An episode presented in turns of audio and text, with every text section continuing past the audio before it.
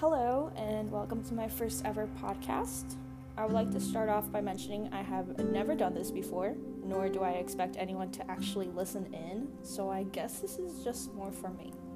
With that being said, know that nothing I say is statistical, it's just simply my opinion or my feelings about something.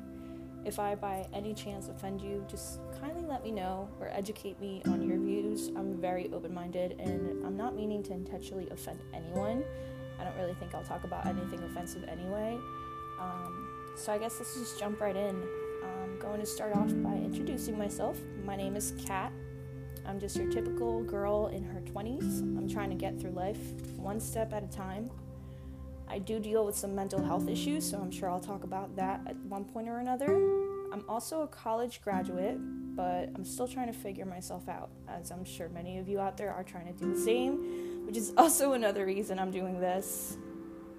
Um, because, to be honest, I'm not exactly sure as to what I'll be talking about, but I have this crazy urge to want to be heard.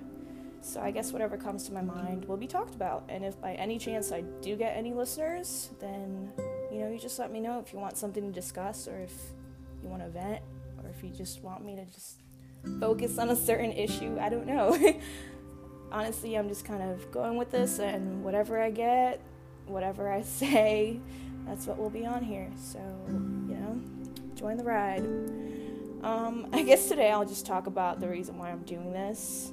Um, I guess a need to be heard can sometimes be so overwhelming. You just kind of have to have some sort of outlet, aka me being here. I like to write poetry too, but I wanted my voice to actually be out there and I wanted to actually be heard. You know, sometimes even being surrounded by hundreds of people can make you feel alone, and I think that's why I wanted to start this. I have this like overwhelming feeling of just being stuck and like I'm talking to the wall sometimes, you know?